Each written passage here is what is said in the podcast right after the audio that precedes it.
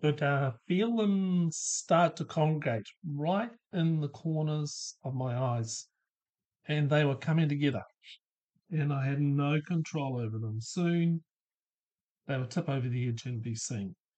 Hi, it's Barry here from Turning the Page again, and just thank you for listening to the podcast. Today's topic is about who will wipe my tears. And uh, grab the tissues, dab those tears away, silence the flow. That's what you really want to do, don't you? You know, you don't want them to be seen by anyone and have a have attention drawn to yourself. That inner world must remain unknown, unrevealed, and untouched. Tears show vulnerability. And uh, this is what happened to me, yeah. then I felt a hand gently under my chin. It lifted my head and with the gentleness of soft knowing, they dabbed and touched the corners of my eyes. Every tear that was formed was absorbed seemingly into themselves. They took them in like long lost strangers, and I heard a whisper, Your tears are safe with me. I was known, I was loved, I was held. Sometimes, as I talk with people online, I wish I could just reach through the screen and with some tissue paper or something, just sacrificially wipe and dab at their tears. Simply as a gift of connection from one teary eyed pilgrim to another. We all have, I believe, seemingly a vast reservoir of tears unshed. Grief, loss, hurt, and pain all contribute rivers that flow into the reservoir. But then a moment happens that turns the tap ever so slightly, and the pressure of holding it all breaks through. Our emotions become a tangled, a tangible, tactile reality in the corner of our eyes.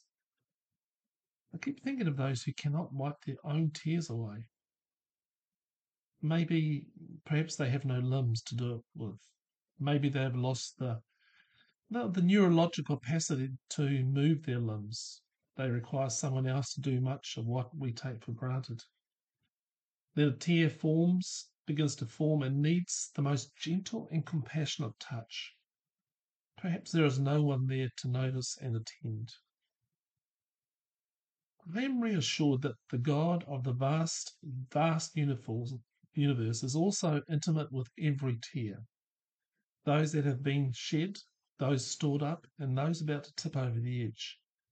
The songwriter of Psalm 56 describes this intimacy. You track all of my sorrows. You have collected all my tears in your bottle. You have recorded each one in your book. Psalm 56, verse 8. Imagine someone wiping the tears from your eyes. A follower of Jesus, John, writing to some persecuted early believers, sheds these beautiful words of hope. God will wipe every tear from their eyes. Death will be no more. Mourning and crying and pain will be no more, for the first things have passed away. In the first place, God is not taking away the pain. Instead, God is coming with connection to the pain. Gentleness and compassion reach out to the sensitive corners of our lives and pulls the vulnerable release away. I am with you because I know I am with you becomes your pain is known. When your tears become a flow, when whimpers become deep moans, when you've truly lost any sense of self composure, you want silence from others, a warm hand, and a presence that accepts the tightness of holding it all in. Life is hard. People can be harsh. Broken world, broken people, broken decisions, and broken choices. We bear the pain of choices we have made and the choices others have made. It can be a mess. I want something new to come together out of all this brokenness, rubble, and mess.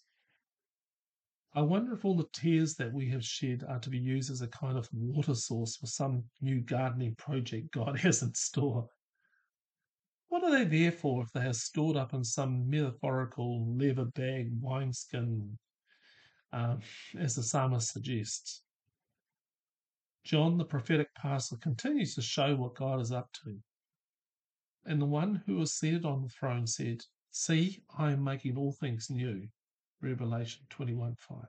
Out of the brokenness comes the germination of something new. Out of death comes resurrection. I hold on to my box of tissues and dab away my tears and the tears of others. I often wait with some impatience for something new to be made out of all this overflow. Will come. I get glimmers of it every day. And so I wait and participate in God's making all things new. It takes some courage and vulnerability to dab at the tears of others. The intimate closeness says, Here, let me. You don't have to go it alone.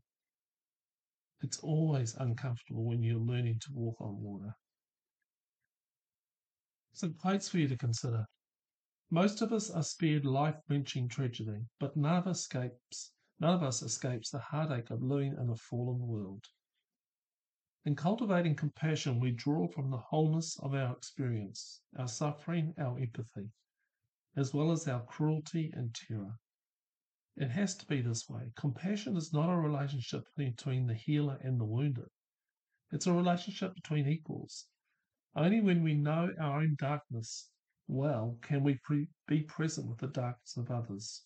Compassion becomes real when we recognize our shared humanity. Compassion for yourself is where you start when things get tough, not when you stop. Rick Hanson. Compassion means entering the suffering of another in order to lead the way out.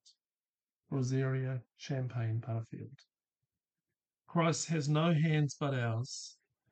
Um, Christ has no Christ has no body but Christ has no body now but yours. no hands, no feet on earth but yours. Yours are the eyes through which he looks compassion on this world. Yours are the feet with which he walks to do good. Yours are the hands through which he blesses all the world. Yours are the hands, yours are the feet, yours are the eyes, you, you are his body. Christ has no body now on earth but yours. Saint Teresa of Avila. Questions. What emotions and thoughts swirled within you when I wrote about all those about those with a physical inability to wipe their own tears away? Who, number two, who has been there for you when the tears have touched the corners of your eyes? Number three, what makes someone safe enough to touch your tears? Whew!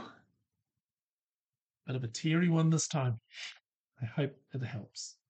Hey, um, send me an email. Love to hear from my listeners. Barry at turningthepage.co.nz. And um, just a big thank you to those people who give a little bit of money each month to support the work of Turning the Page. It's reaching thousands of people, and I thank you so much. Okay, bye.